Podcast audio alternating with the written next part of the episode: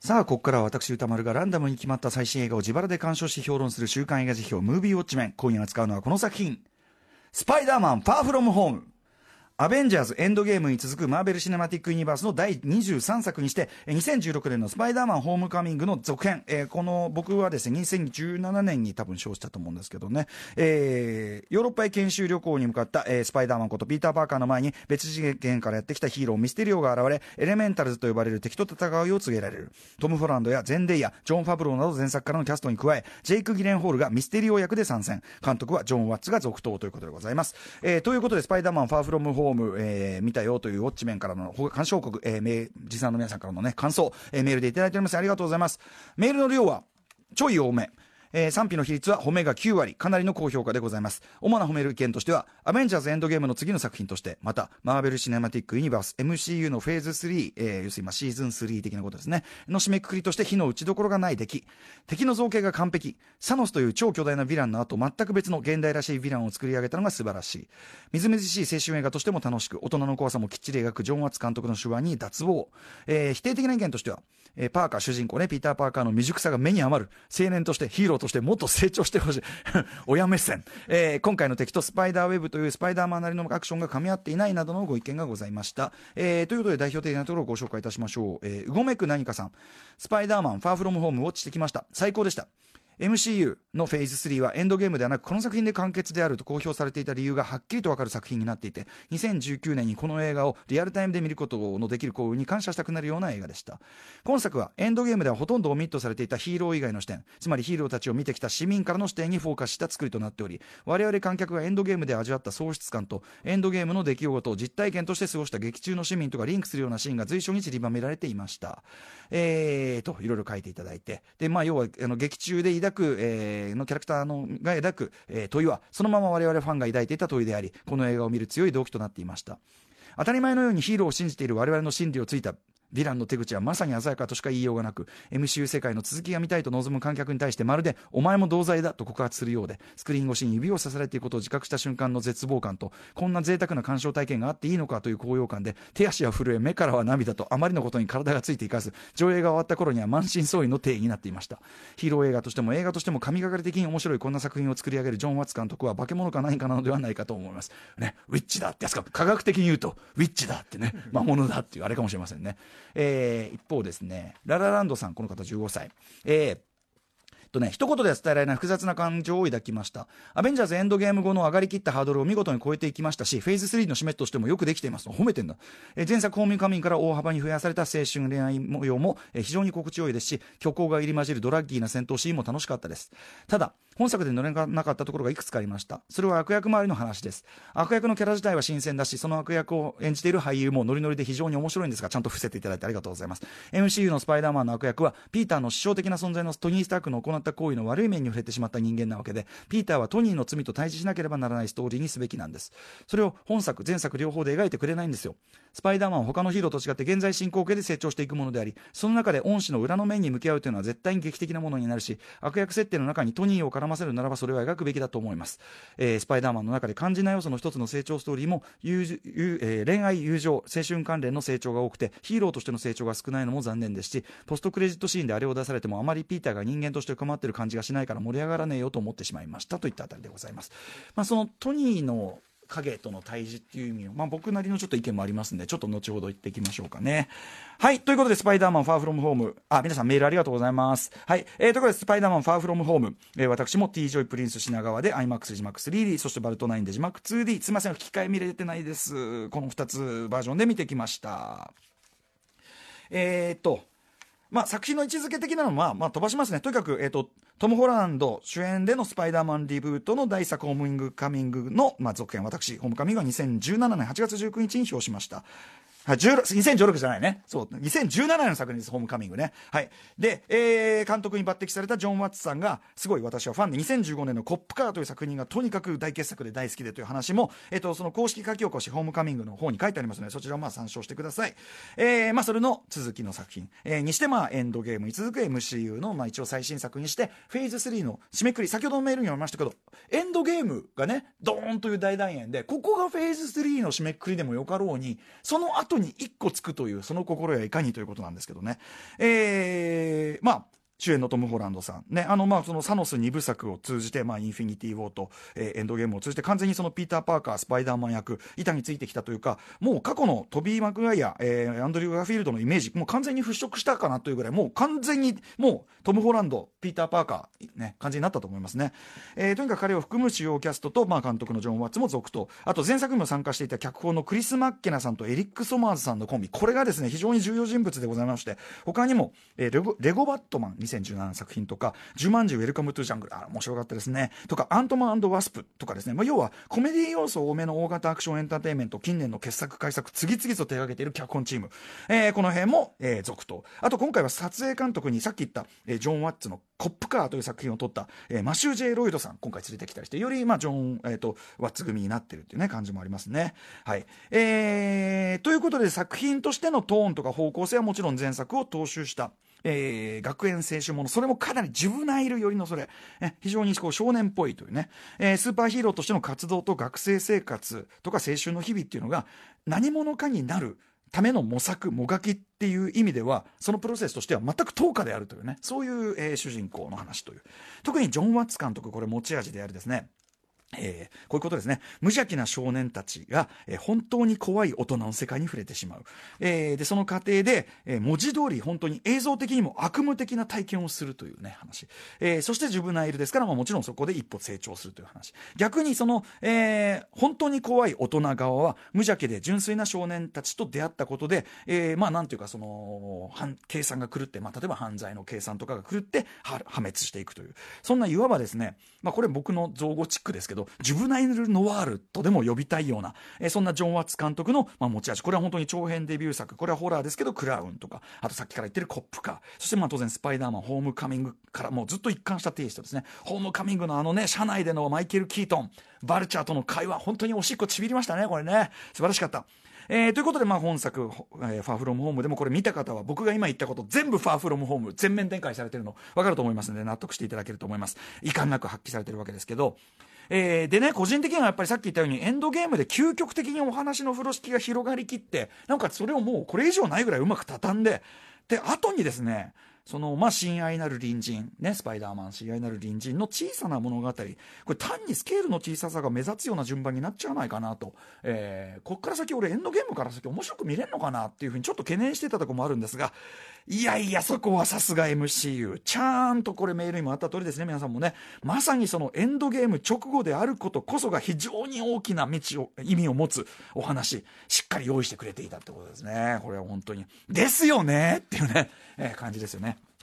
えー、ということで本作、ファーフロムホーム。まあ、エンドゲーム、劇中で起こった諸々のこと、まあ、誰がどうなったとかっていうのを前提としてお話が始まるそもそもそも出だしがそれで始まるので、本日もすいません。そこだけは割と、要するにエンドゲームでどうなったっていうのは割とはっきり言及せざるを得ないので、エンドゲームをまだ見てない人で、どうしてもネタバレしてくれんなっていう人は、まあ、こっから先20分ほど聞くのをやめていただいてというしかないんだけど、ただ俺は言いたい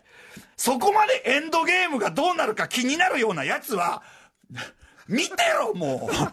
ありえねえだろこの時点でまだ見てなくて。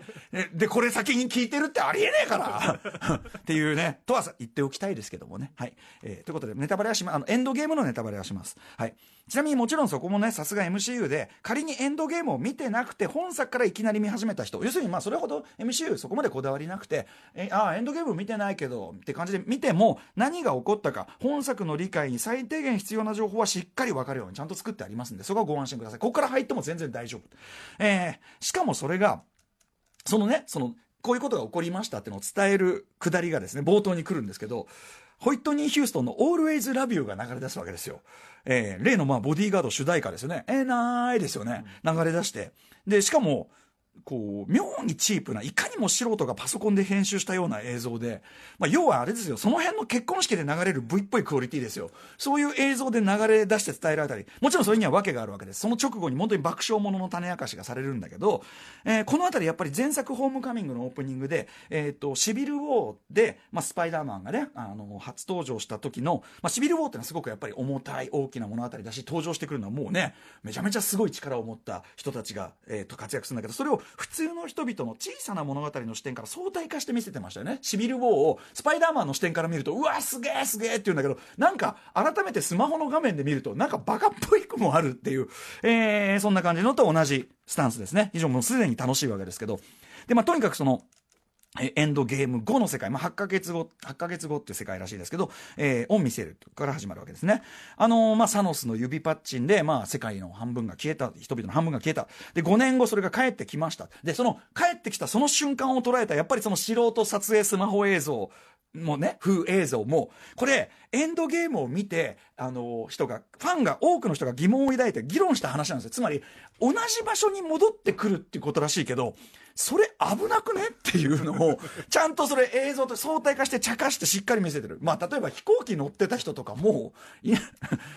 命ないですよね。えー、みたいなこととかあるんだけど、まあ、それを相対化して茶化しつつしっかり見せててっていう、まあ、これも非常に愉快なんだけど、で、まあ、ことほどさようにですね、本作、ファーフロムホームは、エンドゲームで一旦行くところまで行った感のある問題の巨大化、えー、それに伴うヒーローたちの現実離れ化、ファンタジー化、神格化、神話化っていうのを生身の人間の視点から改めてちょっと冷静に相対化してみせようというそういう意図、構造を実は持ってる。メールにもあった通り、僕がだからエンドゲームでもう完全に市政の人々関係ない話になっちゃったよねって言ってる、まさにそこを埋めるこう作品になってるわけですよね。で、そこを一身に象徴する存在が、まあ、冒頭から非常にド派手に、ね、メキシコの片田舎、えー、そこにドーンと登場する謎の化け物、えー、そこにボーンと颯爽と登場するミステリオというキャラクター。これちょっとでも原作コミックについて知識がある人なら、僕もあの元のコミックのミステリオのくだりは読んでたんで、まあ、ちょっとでも知識があれば、え？ミステリオってだってってなる名前なんですけど、まあ、それは置いときましょう。とにかくそのミステリオことクエンティン・ベックさん演じているのはね、我らがジェイク・ジレンホールですね。まあ、ギレンホールというか、まあ、ジレンホールのが多分近いらしい。ベイク・ジレンホール。このキャスティング、もうこれしかない ちゃんと、ちゃんと、あの、新アベンジャーズのリーダーとして迎えてもおかしくない貫禄と、手当たり絶妙えー、なんですけど、とにかく彼は、えー、まあその多元宇宙、マルチバースの他の次元の地球、それもアース833から、この作品世界、ね、この映画の中の8あの作品世界であるアース616にやってきたんだ、なんてこと言うわけです。これ、原作コミックにおけるマルチバースの概念とか呼び名をそのまんま言ってるわけですよ。ええ、ということで。ちなみに MCU はその、えっ、ー、と、基準で言うと、アース199999ということらしいんですけど、はい。えー、で、あと彼がね着ているミステリオが着ているコスチュームももうもちろん元の原作コミックをかなり忠実に再現しているんですよねあの金魚鉢もね見事に再現しているんだけど戦い方とか動きも含めるとなんか部分的にはドクター・ストレンジ風だったりまあアイアンマン風だったり、ソー風だったり、要はアベンジャーズの美味しいとこ取り風なバランスになってるわけですね。でその存在感がまたエンドゲーム後のこの劇中の世界。彼らがまあ言っちゃいますよ。不在の物語世界で求められる。人々の不安や願望を埋めるヒーロー像としてピタッとはまるようになってると。で、それはもちろん同時にトニー・スターク、アイアンマンという、まあ、メンター、ね、死であり、えー、ある種、父的な存在でもあった、えー、人を失った主人公、ピーターにとっても、まあ、願ったりな存在なわけですね。あ、この人なら頼れるかもっていう存在。えー、彼は今回修学旅行でベネツィア、まあ、プラハに行くわけですけど、行く先々で、アイアンマンの巨大な絵があるわけです。行く先しかも上にドーンってあることが多い。で、えー、で、それがまあやっぱり彼の心にのしかかるようにドーンと書かれてる。しかも、やっぱり世界を救った英雄中の英雄としてですね、まあ、それらの前に花とかろうそくがまあね、こう備えてあったりして、要は、まあ、やむ、やむを得ないことなんだけど、一種の神格化が進んでいるってことが分かるような感じになってるわけです。えー、で、まあ、ピーターはいよいよその、もうね、トニーがもう元のトニーよりもでかい存在になっちゃってて、えっ、ー、と、自分にその代わりなんか無理だっていうふうに悩み出す。まあ、実際彼、まだ16なんですよね。で、さっき言ったように自分のアイデンティティを確立する何者かになるための模索やもがきっていう意味で、えー、特にこのジュブナイル度の高い少年度の高いこのトムトム・ホランド版スパイダーマンはヒーロー活動と学生生活青春の日々は10日、えー、どころかなんなら本当は後者をやっぱり本当は優先したいよっていうね、えー、ぐらいの年頃なわけですよ。まあ、そんなかんなでですね、まあ、あの修学旅行珍道中ね、まあ、恋の鞘ってあり例によっての正体を隠すためのドタバタありあとまあ先生たちとかクラスメート特にやっぱ先生チーム最高ですね、あれね。あの、自撮りなんだけど、たどりを装った自撮りの失敗とかさ、もう最高ですけどね。まあ、オフビートなやりとり、まあ、相変わらずたまらないものがありますし、あと、時折挟まれる、やっぱり MCU だから、あの、修学旅行珍道中なのに、それに似つかわしくないスケールのでかい、えー、何か背景が急に出てきて、それのアンバランスさのおかしさもあったりとか、とにかく、まあ、えー、面白いし、今時これが珍しいほどベタな観光映画になってるってことですね。昔だったら、あの、007とかが果たしてたような観光映画。だってさ、まあ、ベネツィアでね、運が、ね、ボート、まあ、それもそうだし、オランダって来て、チューリップ畑と風車映すんですよ。今時そんなバカな映画あります？ね、まあ、それも楽しいというあたりね。で、まあ、とにかくそんな少年のですね、主人公のピーター・パーカーの無垢な苦悩が一つの答えを中盤出すわけです。映画のちょうど真ん中あたりで、まあ悩んだ、彼なりに悩んだ末に一つの彼なりに誠実な答えを出すわけです。そこで、全てがひっくり返るどんでん返しが用意されてる。ね。これはもう、私、まあ、具体的には言いません、ぜひこれ劇場で見てください。ピーターが、まあ、ある店にいるわけです。で、店を出て、プラハの街をこう歩き去るのを、カメラはずっと店の中にいて、ずっとこう見送るわけです。で、その見送るカメラワークのまま、ぐーっとカメラがですね、ワンカットでカメラぐーっと店内を見渡していくわけです。それが見渡して、こう、ずっと店の中を映し出していくに従って、次第に真実があらわになっていく。そして、ある人物が瞬間的にまさにカメレオン的に変貌する。このショット。まさにこれ前作の車内での会話シーンに匹敵する、もしくは凌駕する。まさに本作の白尾ですね。本当に鳥肌が立つような見事なショットだと思います。えなんとなくそのね、予感が、予想がついてた人でもやっぱり、うお、このワンショットで、つまり一番いいところから最悪ってとこを一瞬で見せる。えー、ここまさに情末的な本当に怖い大人っていうのが浮上するダークな展開なわけですけど、同時にさっきから僕が言っているエンドゲームで行くところまで行ってしまったヒーローの神話化、もう普通の人と関係ないよねっていう神話化。もっと言えば、これもメールにあった通り、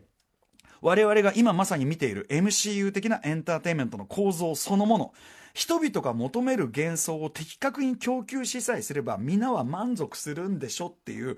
こういうエンターテインメントのあり方そのものに対する痛烈な自己批評にもなっている。えー、なおかつ、ここ、一種のケイパーものでもあるわけです。しかもケイパーもののチームのメンバーは負け犬たちのワンサーゲン要素もあるわけですよ。で、しかもここ、MC を継続的に見てきた人ほど、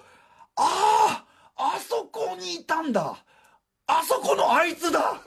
とかで、見事なうならされるですね、細かいとこ拾うなって回収ぶりを見せて、つまりここやっぱり、ね、ちょっと痛快でもダークなんだけど、ちょっと痛快さもあるような、そういう仕掛けになってるというね。はい。なので僕はね、それだけに、あのチームの顛末をもうちょっとしっかり描いてほしかった。一人一人ちゃんとやってたんだから、彼らの退場もしっかり描いてほしかったなってのは正直ちょっとこの映画の数少ない、あの、ちょっと不満点でもあるんですけど、はい。えー、まあでもね、とにかく確かに、トニー・スタックってそんな神様みたいな立派なだけの人だっけ？っていうことですもんねっていうことなんです。それを我々も思い出すわけですよ。で、そしてそれは同時に、ピーターをずっと悩ませてきたコンプレックスを、これジョン・ファブローが非常にもう今やね、あの責任何もなしで心底楽しそうに演じるハッピーというね、あの警備係、えー、えー、がですね、まあ彼のコンプレックスをすっと解いてあげるわけです。いや、トニーって、そういう人じゃなかったでしょってことを言ってあげるわけです。だからそれと裏表にそれがなってるわけですよ。その、えー、ね、こう、ダークな展開と。これも非常に脚本よくできてますし、だからこそその後、ピーターがスックと立ち上がって何をしだすかっていうと、一人の開発者、科学者、研究者、要は自分で作る人としてスックと立って動き出す。そしてその姿を見て、ハッピーは、これこそがトニー・スタークと重なるところだっていうふうににんまりするわけです。だから僕はやっぱりそのトニー・スタークのその実像とこの彼の成長を重ねるっていうのは僕はこれとってもうまくできてる。トニー・スタークの美点ってここなんですよ。自分で作ってるってことなんですよ。っていうこと。えー、ただね、ただピーターよと。その曲はツェッペリンじゃないぞっていう、そういうツッコミをしっかり、いい場面に限ってそこを入れるあたり、これも本当にうまい、あの、演出のバランスだと思います。ということで、えー、まあ、キャプテン・マーベルとはまた違った意味で、えー、しかし同じく大きなどんでん返しの仕掛けが途中である作品なので、これ以上ちょっとあんまり具体的なことを言いたくないし、言えないって感じなんですけど、あえて言えばやっぱり、え、特にベルリンでのシークエンス、えー、要は観客にももう何が現実か本当のことが分からなくなるくだり、まさに悪夢的な体験をするくだり、えー、それはもちろんですね、これね、この話全体がピーターのその MJ 好きな女の子への、えー、二重の告白をしますね。二重に隠してて二重に告白する。あるいは名誉、軽いところでは名誉おばさんとハッピーの関係が最後のところで告白するのかどうかみたいなとにかく本当のことを伝えることをめぐる話なんですよねこの話は全体が。ね、っていうののメタファーになっててそのスリリングさもあるあとやっぱりこれ舞台がベルリンという都市ベルリンという都市の歴史的二重性も当然ここは重ね合わされてるわけでこれもよくできてるなというあたりだと思います。しかも本当のことを伝えるもしくは本当のことを理解するっていうことがクライマックスでピーターがヴィランに勝利するロジックにもなってるわけです。うまいね、これね、脚本が本当うまい。はい。えー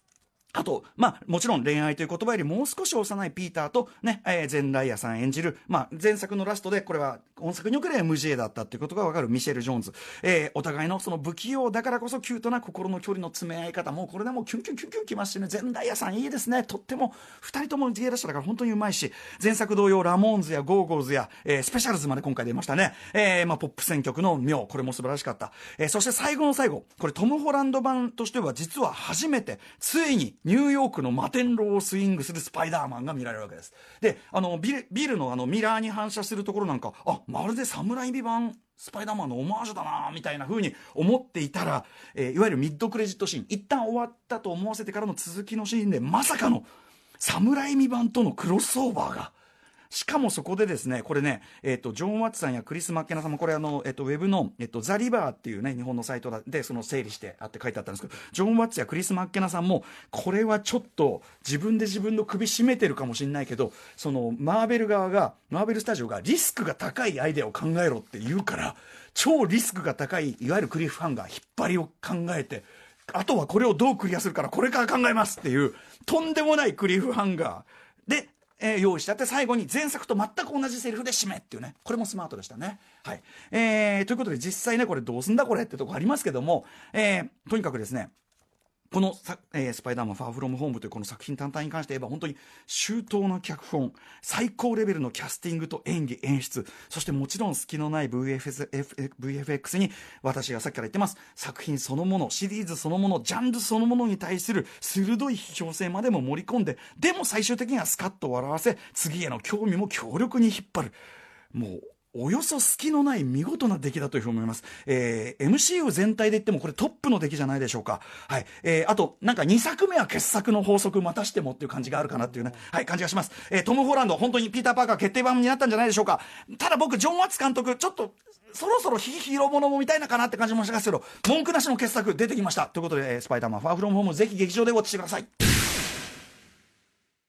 さあ、ということで、来週の持ち候補作品6作品を発表します。えー、お急ぎでいきますよ。最初の候補はこちら。トイ・ストーリー4。続いてはこちら。さらば愛しきアウトロー、ロバート・レッドフォードをね、引退作。えー、そして3つ目はこちら。ダイナー、平山由美さん原作です。4つ目はこちら。ゴールデン・リバー。5つ目はこちら。新聞記者、引き続き入れさせていただきました。そして最後の候補はリスナーカプセルです。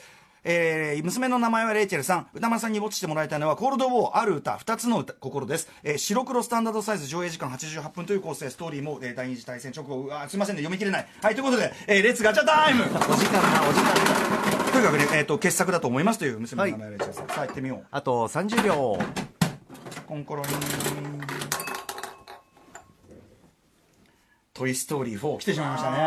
まあでも、いや、これこそさ、3の後どうすんだお前って思ってるから、トイ・ストーリー4行ってみよういきます、いきます、はい。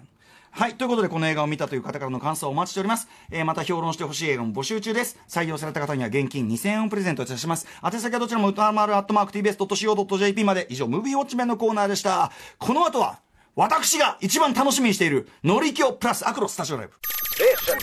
After 66 junction.